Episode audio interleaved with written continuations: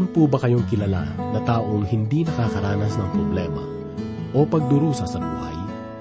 Siguro po sa kalagayan ng ating ekonomiya ngayon, lahat ay namumroblema. Kaya naman ginugugol natin ang mahalagang oras sa pagtatrabaho para magkaroon ng salapi na karaniwan namang nalulustay sa mga walang kabuluhang bagay. Sa kabila ng ating napakaabalang pamumuhay, huwag nawa nating kalimutan na paglaanan ng oras ang Diyos na sa atin ay nagkaloob ng buhay at lakas. Sangayon sa isang pastor, kung gaano karami ang trabahong ginagawa mo, kailangan ganun din kadami ang paghahanap mo sa Panginoon. Subalit bakit ganoon? Sinasabi sa aklat ng Isayas, Kabanatang 53, talatang 4 hanggang 5, Tiniis niya ang hirap na tayo ang dapat magpatak. Gayon din ang kirot na tayo sana ang lumasak. Akala natin ang dinanas niya ay parusa sa kanya ng Diyos. Dahil sa ating mga kasalanan, kaya siya nasugatan siya ay binugbog dahil sa ating kasamaan. Tayo ay gumaling dahil sa pahirap na natamo niya at sa mga hampas na kanyang tinanggap. Ganyan po tayo kahalaga at kamahal ng Panginoon. Lahat ng pasakit at paghihirap ay kanyang tiniis para sa atin. Mapagkalooban lamang tayo ng tunay na makabuluhang buhay.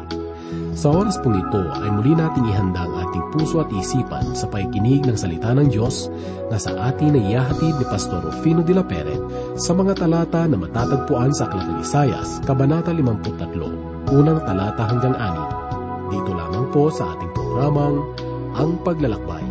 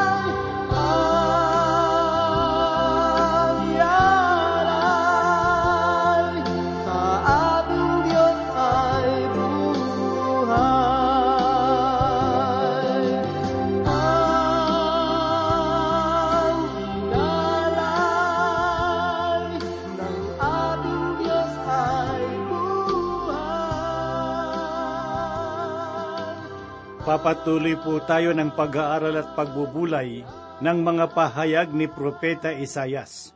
Muli pong sumasa inyo ang inyong kaibigan at pastor sa Himpapawid, Rufino de la Peret.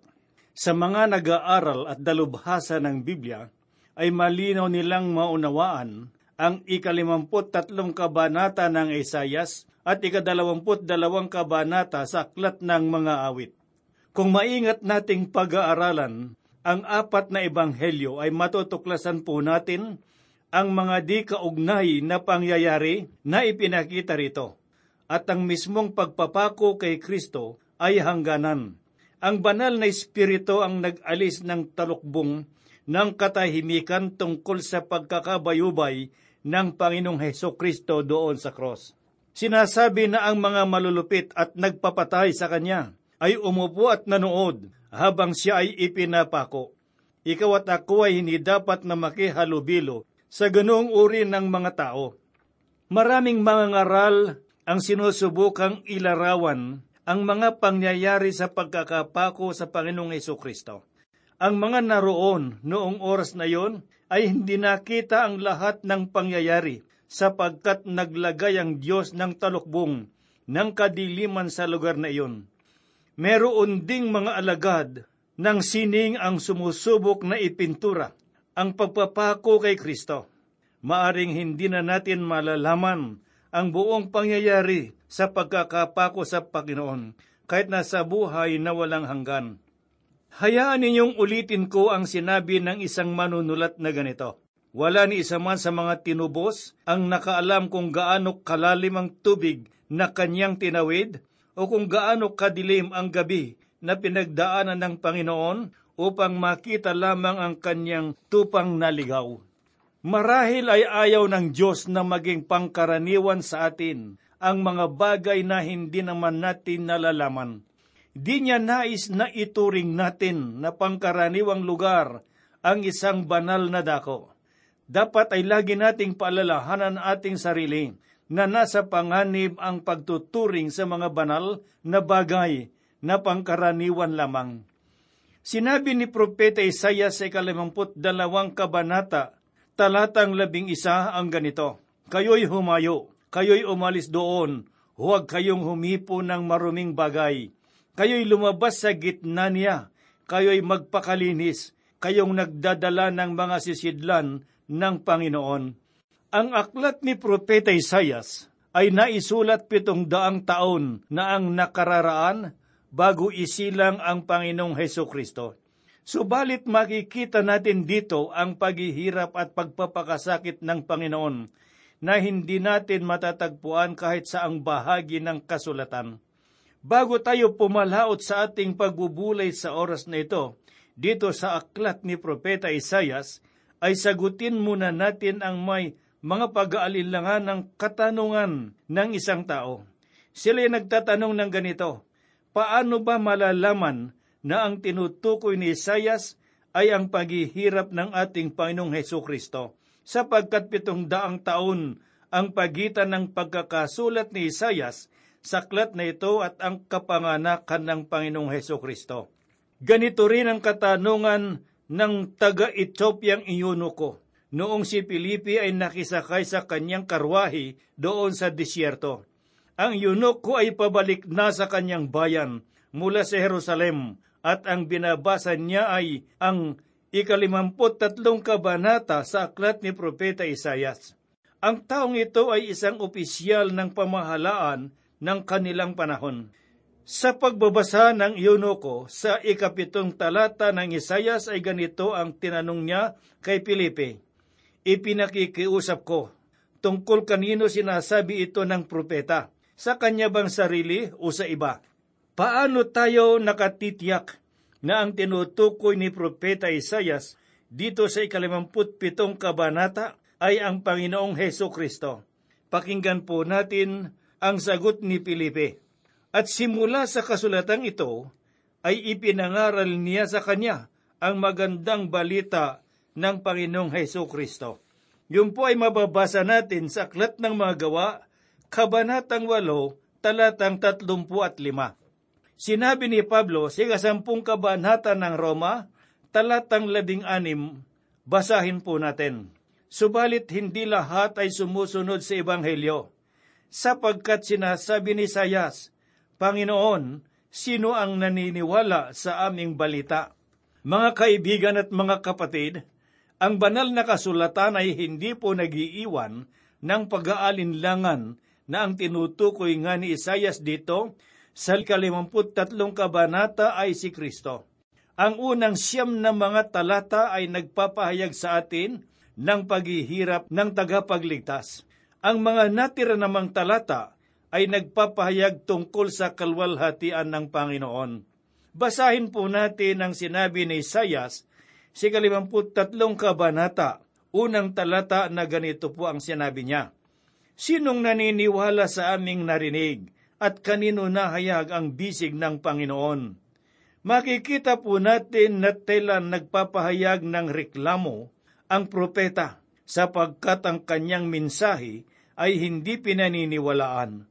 Noong tawagin ng Diyos si Propeta Isayas sa ikaanim na kabanata ng Isayas, sinabi niya sa kanya, Makatatanggap ka ng mga mensahe na hindi papakinggan ng mga tao. Ang mga tagapamahayag ng Diyos ay hindi tinanggap ng sanglibutan. Ang mga propeta ng Diyos ay binabato hanggang mamatay at hindi na naipapahayag ang mensahe ng Panginoon at ito ay totoo pa rin ngayon sa ating panahon. Sa sarili kong pananaw, ako ay namamangha sa sinasabi ng mga taga-pakinig sa radyo. Ngunit naunawaan ko na kami ay nabubuhay sa isang sanglibutan na tinatanggihan ang Panginoon. Sangayon kay Apostol Pablo, wala raw kabuluhan sa ibang tao ang kanyang pagpapahayag tungkol kay Kristo. Pakinggan po natin ang sinabi ni Apostol Pablo sa ikalawang kabanata sa aklat ng unang Korinto, talatang labing apat. Ngunit ang taong hindi ayon sa Espiritu ay hindi tumatanggap ng mga bagay ng Espiritu ng Diyos, sapagkat ang mga iyon ay kahangalan sa Kanya, at hindi niya iyon naunawaan, sapagkat ang mga iyon ay naunawaan sa pamamagitan ng Espiritu. Dapat nating tandaan na hindi gumagamit ang Diyos ng mga pamamaraan ng tao upang maisakatuparan ang kanyang kalaoban. Pinipili ng Diyos ang mga mahihinang bagay upang lituhin ang mga dakila at ang mga walang kabuluhang bagay upang lituhin naman ang marurunong. Maaring para sa akin, ang mga pamamaraan ng Diyos ay walang kabuluhan, ngunit dapat po nating sundin na may pananampalataya. Merong tiyak na dahilan kung bakit ayaw maniwala ang mga tao sa mabuting balita ng Panginoon. Marahil ay iniisip ng iba na ang Diyos ay nakaupo sa dako ng kalangitan sa isang napakataas na trono. May mga sinaunang tao noon ang naniniwala na ang tirahan ng kanilang mga Diyos-Diyosan ay wala rito sa lupa. Ang mga Grego ay inilalagay ang kanilang mga Diyos-Diyosan sa bundok ng Olympus at ang mga Romano naman ay may Diyos na tinatawag nilang Jupiter. Wala sa kanilang paniniwala ng isang Diyos ay pababa dito sa sanglibutan upang manirahan na kasama ng mga pangkaraniwang tao at maghihirap sa krus ng Kalbaryo. Kaya't ang isang naghihirap na Diyos ay taliwas sa kaisipan ng mga taong iyon. Kung susuriin po nating mabuti, ay makikita natin na merong kakaibang mensahe ang ikalimamput tatlong kabanata sa aklat ng Isayas. Ipinahayag rito ang isang taong nagpakasakit na walang katulad. Naroon din ang pahayag na ang taong ito ay naghirap na katulad sa isang babaeng nagsisilang ng sanggol. Mapapansin po natin na tayo ay unti-unting inilalapit sa kanyang cross. Basahin po natin ang sinabi ng alagad na si Juan sa kalabindalawang kabanata, talatang tatlumpuat dalawa. At ako, kapag ako'y itinaas na mula sa lupa, ang lahat ng mga tao ay palalapitin ko sa aking sarili. Kung ikaw o ako ay makakita ng isang hayop na sugatan at duguan marahil ay nais nating tulungan ang hayop na iyon. Parang nais nating lapitan at digyan ng paunang lunas. Lalagyan natin ng gamot ang kanyang mga sugat. Kaya't ganon na lamang kalakas ang pakikiramay natin kung nakikita natin ang gawain ng pulang cross o ang red cross. Ang ating pakikiramay ay laging naroon sa mga biktima ng sakuna kaya tumingin tayo sa kakaibang paghihirap na dinanas ng anak ng Diyos. Pahintulutan po nating ilapit niya tayo sa init ng kanyang pagpapakasakit at ang kaningningan ng kanyang pag-ibig. Pinalawak pa ni Sayas ang kanyang pagtatanong. Sinabi niya, at kanino nahayag ang bisig ng Panginoon? Ang tinutukoy na bisig ay simbolo na inililis ng Diyos ang manggas ng kanyang damit na nagpapakita ng isang mabigat na gawain. Noong likhain ng Diyos ang langit at lupa, ay sinasabi ng iba na ito ay gawa lamang ng kanyang mga kamay. Tulad halimbawa, ipinahayag sa ikalabing siyam na kabanata ng mga awit sa unang talata ang ganito. Nagpahayag ng kalwalhatian ng Diyos ang kalangitan at mga gawa ng kanyang kamay ay inihayag sa kalawakan. Noong lalangin ng Diyos ang sanglibutan, ay wala siyang kahirap-hirap. Mga salita lamang o tinig lamang ang ginamit niya. Noong siya ay nagpahinga sa ikatpitong araw, ay hindi nangangahulugang siya ay napagod. At ang ibig sabihin ng natapos na niya, ang lahat ng ito ay naging ganap.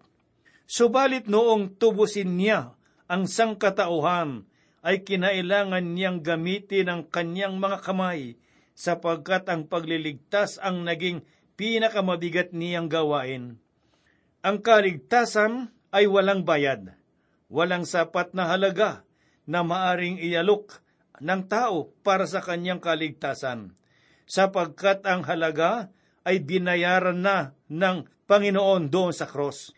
Kailangan lamang nating paniwalaan at manampalataya sa Panginoong Kristo upang makamtan natin ang kaloob niyang kaligtasan.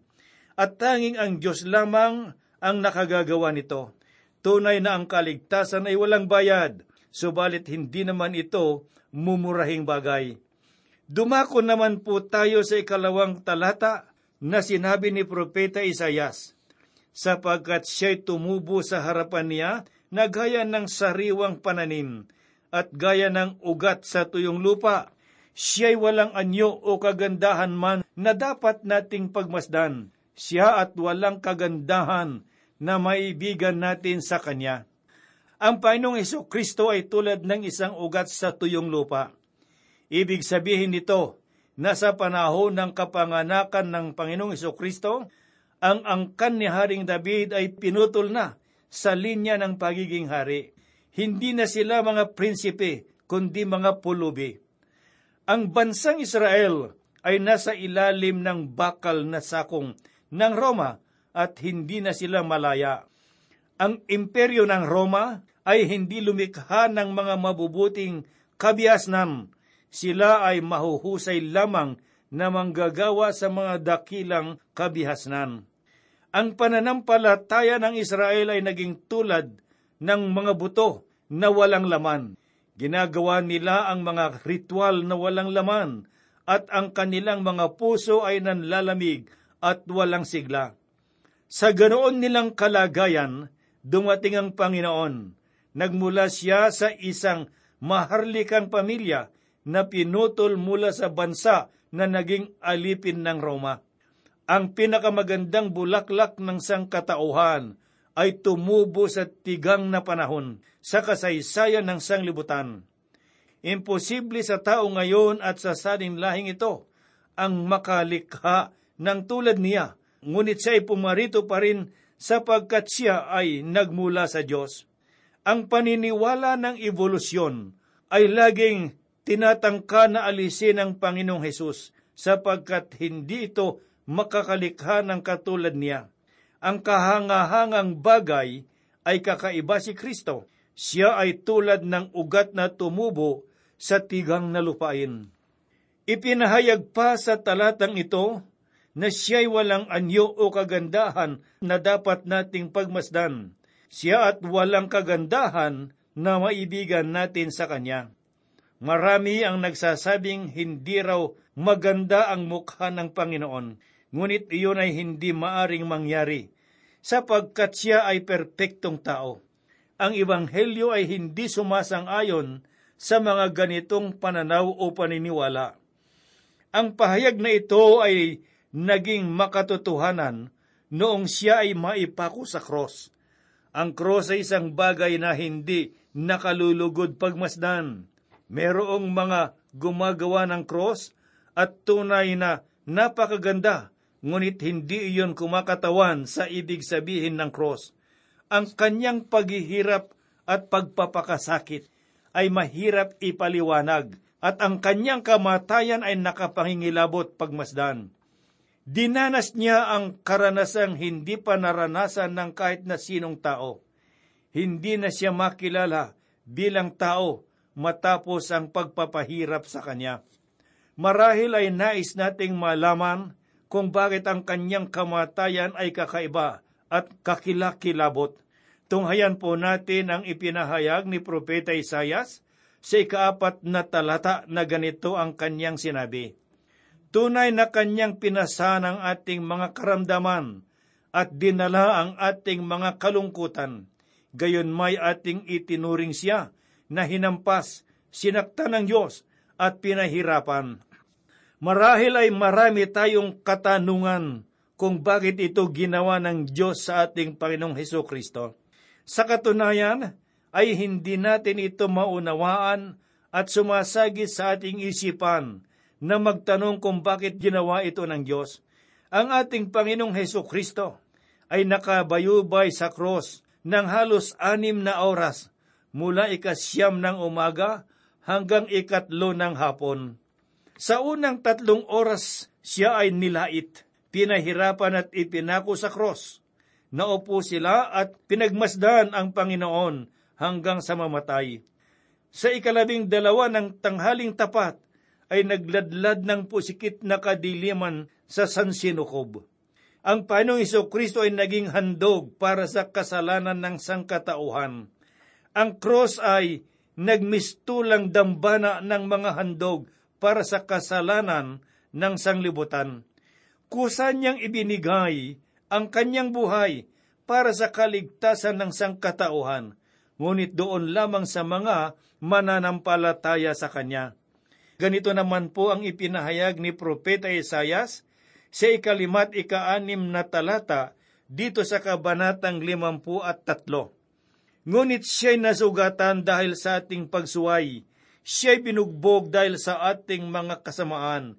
Ipinataw sa kanya ang parusa para sa ating kapayapaan at sa pamamagitan ng kanyang mga latay ay gumaling tayo. Tayong lahat ay gaya ng mga tupang naligaw. Bawat isa sa atin ay lumihis sa kanyang sariling daan at ipinasan sa kanya ng Panginoon ang lahat nating kasamaan. Ang katagang sa pamamagitan ng kanyang mga latay ay gumaling tayo ay maaring mag-iwan sa ating isipan ang katanungan nasaan ba tayo pinagaling? Tayo ba ay pinagaling mula sa pisikal na sugat o karamdaman? Si Apostol Pedro ay may kasagutan sa katanungang ito. Sa ikalawang kabanata sa kanyang unang sulat, talatang dalawamput apat, ay ganito po ang kanyang sinabi. Siya mismo ang nagdala ng ating mga kasalanan sa kanyang katawan sa punong kahoy upang tayo'y mamatay sa mga kasalanan at mabuhay sa katuwiran. Dahil sa kanyang mga sugat ay gumaling tayo. Malinaw na ipinahahayag ni Apostol Pedro na tayo ay gumaling mula sa ating mga kasalanan. Ang ating pangkaraniwang kasalanan ay ipinahayag ni Solomon sa ikalabing apat na kabanata ng mga kawikaan, talatang labing dalawa. Ganito po ang kanyang tinuran Merong daan na tela matwid sa isang tao, ngunit ang daang tungo sa kamatayan ay dulo nito.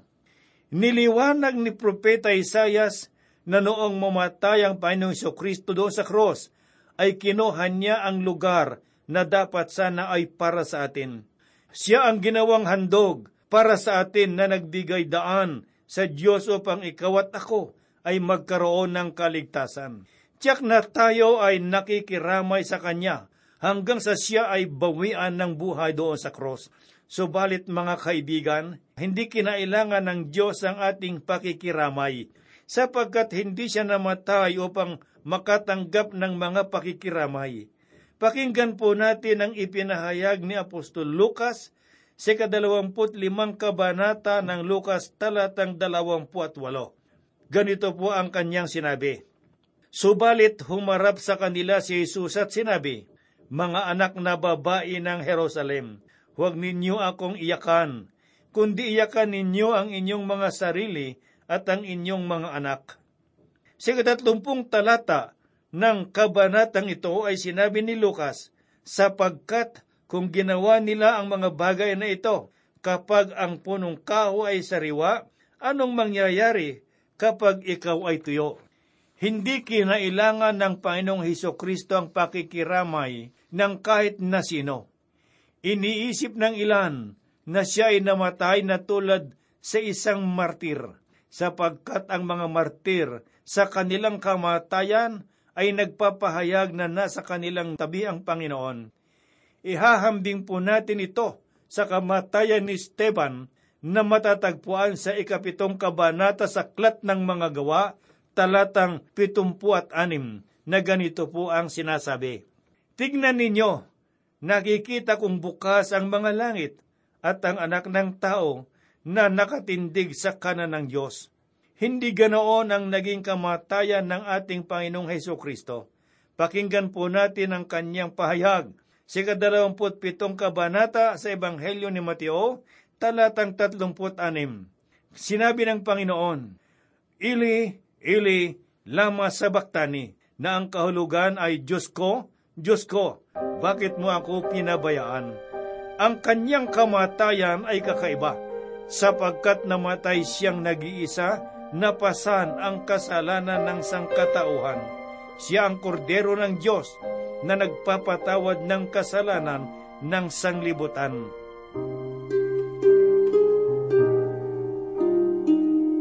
Tayo po ay manalangin. Maibigin at mapagpalang Diyos, Ikaw na makapangyarihan sa lahat. Kami po sa oras na ito ay lumalapit at nagpapasalamat. Pinupuri ka namin at nilulwalhati sapagkat kami ay patuloy mong ginagabayan sa aming mga pag-aaral at pagbubulay ng iyong mga salita. Dalangin po namin sa oras na ito ang mga kapatid at mga kaibigan na nakikinig sa tabi ng kanilang mga radyo. Sila, Panginoong Diyos, ay iyong pagpalain sangayon sa kanilang mga kalagayan at mga pangangailangan. Ibuhos mo ang mayamang biyaya at pagpapala sa kanilang mga buhay sangayon sa kanilang mga pangangailangan. Pagpalain mo rin, Panginoong Diyos, ang mga kaibigan at mga kapatid na naroon sa kanilang mga hanap buhay, yung mga naroon sa bilangguan. Panginoong Diyos, Ikaw ang maging kaaliwan ng bawat isa sa kanila at kung merong hindi pa lumalapit sa iyo at nagsisisi ng kanilang mga kasalanan, bigyan mo po sila ng tapang at lakas ng loob na lumapit sa iyo. Kami po'y umaasa at nananalig na ito ay gagawin mo sapagkat ang lahat po'y hinihiling namin sa pangalan ng aming Panginoong Kristo na tagapagligtas. Amen. Kapag